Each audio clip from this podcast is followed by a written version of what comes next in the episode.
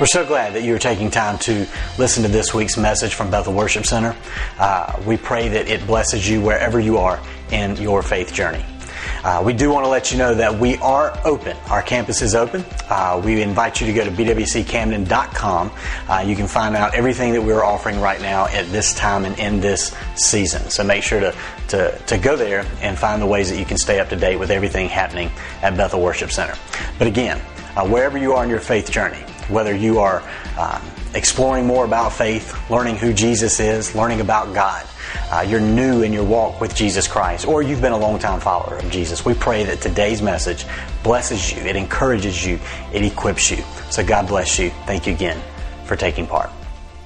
When you go on a trip, I imagine there are things that you absolutely cannot go without. You know, things that you pack with you every time you go anywhere. If I were to even say you can only pack three things, it would probably be interesting to hear what some of you would say. In fact, you can put it in the comments and let us know what, what those things you are, are that you can't go without. I wonder how many of us would think our phones before we even think clothes or money. It's interesting sometimes what we consider essentials. Now, in 1 Corinthians 13, verse 13, Paul gives us three essentials for our spiritual life in his letter to the church of Corinth. Uh, I'll read it from the Amplified Version. It says this It says, And now there remain faith, which is abiding trust in God and His promises, hope, which is confident expectation of eternal salvation, love, which is unselfish love for others growing out of God's love for me. These three, the choicest graces, but the greatest of these is love. Now, Corinth was a church that was blending a lot of the culture around them with the gospel. They were beginning to adapt more to their culture than they were to the gospel. Even the gifts of the Spirit were being manipulated almost. They were symbols kind of of spiritual power, and they were, uh, it seems they were creating splits and arguments in the church. Now, throughout the letter, Paul's trying to bring them back to a place of understanding what is most important. What is of first importance?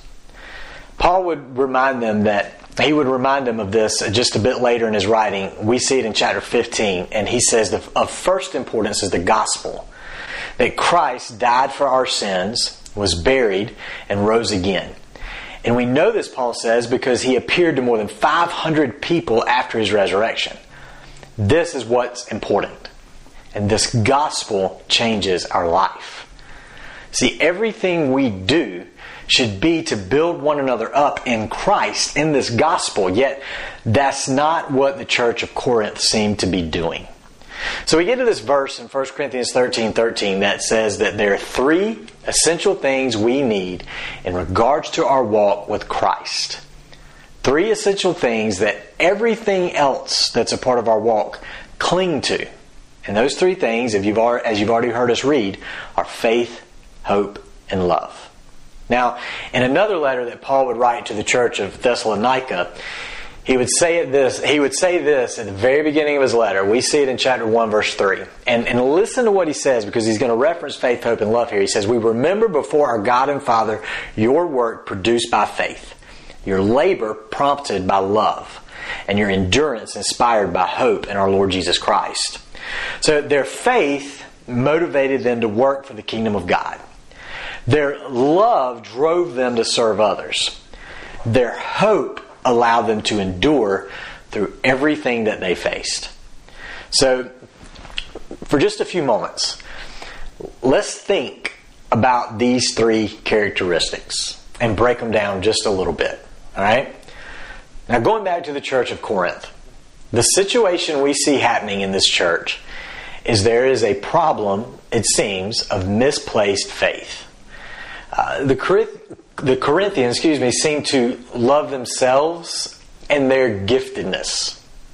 They were putting more faith also in certain leaders than they were in God Himself. And so that faith motivated their action, which was kind of empty. We all have faith in something. The question is, where are we putting our faith? What are we putting our faith in? Are we putting it in our job, ourselves, our spouse, our parents, our friends, our government? See, we need to ask ourselves what or who is our faith in? Because if it's in the wrong place, we could find our faith failing us. So we need to know, and, or, or we need to know this as well. Fear is the absence of faith, or the result coming from our faith being in something empty and futile. You know, think back to the words of Jesus to that he said to his disciples, and, and we see these words written in the Gospel of John, where Jesus looked at his disciples and he said, Don't be troubled, don't fear. You trust God, trust in me also, Jesus said. He's telling them your circumstances aren't always great, but your faith in me can sustain you through those circumstances. And then Peter, who was one of those hearers of those words of Jesus, was would write in his second letter and let us know that faith in God and what He's done for us is a foundation from which goodness, knowledge, self control, perseverance, godliness, affection, and love grows. James, who is the brother of Jesus, who would have also heard those words from Jesus, teaches us that faith without works, without doing the will of God, is an empty faith. So faith in God is of great importance because our faith in Him drives out fear and it leads us towards doing the will of God. You know, the good deeds that Paul wrote about in Thessalonica that he told him he saw. The good deeds, as James would call them in his letter. Good deeds that Jesus said would bring glory to the Father. So faith, abiding trust in God, is essential. So is hope. Hope and faith seem the same, but while they work together, they are separate. Faith is in what we've been given. Hope is in what is to come. Hope is an anticipation, an expectation that God's working even when we can't see it. In Hebrews chapter 11, verse 1, the author says this He says, Faith is confidence in what we hope for. And, and then he goes on to point to those of the Old Testament who had a hope that God would act on their behalf, a hope that God's promises would come to fruition. And as long as they held on to that hope, their faith remained in God, and their actions reflected their faith. when they kept their hope in God's promises, they were able to endure through whatever they faced, and their faith stayed strong. They kept doing what God had called them to do. So, hope, a confident expectation of eternal salvation and the promises of Christ is essential. You know, we, we have promises through Christ for our lives. And, and the author of Hebrews tells us in chapter 6, verse 19, where we see it, that this hope in Christ is a strong and trustworthy anchor for our soul. And as we keep our minds set on this hope, it will anchor our faith.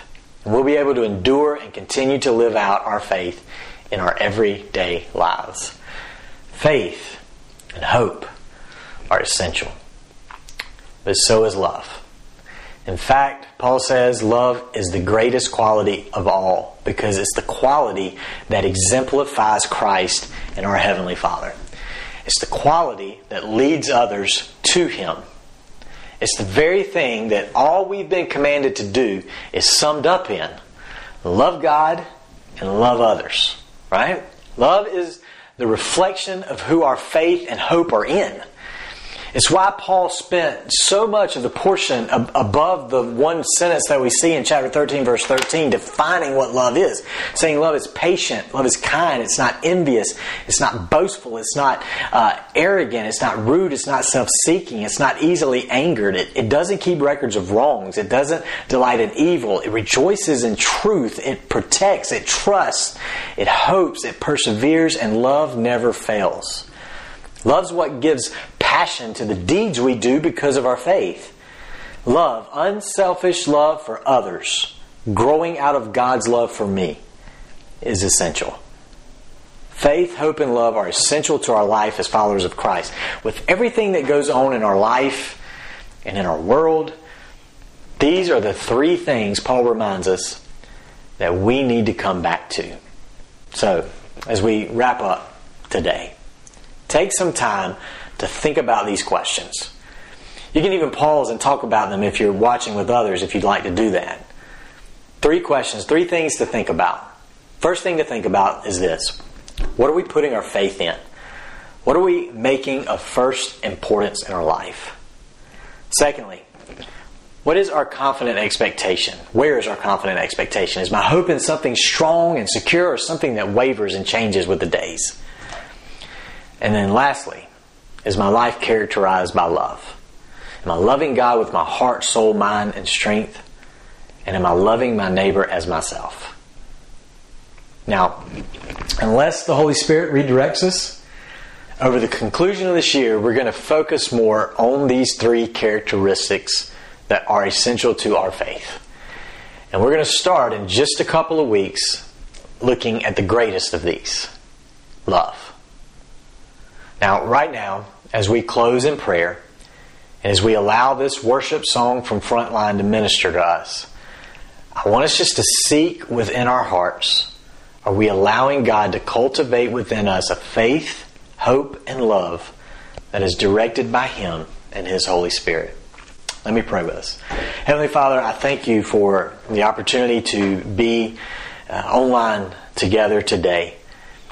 And Father, I just pray that your word would speak to us in these moments.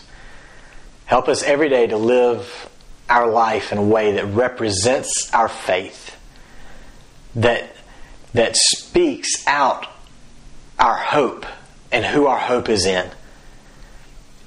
And it does it in a way that is wrapped in love, so that it is attractive to others and draws them in to you and to know you and to begin to put their faith in you as well. God, help us to have a faith, hope, and love built upon Jesus Christ. And help these characteristics be exactly what characterize us as your followers.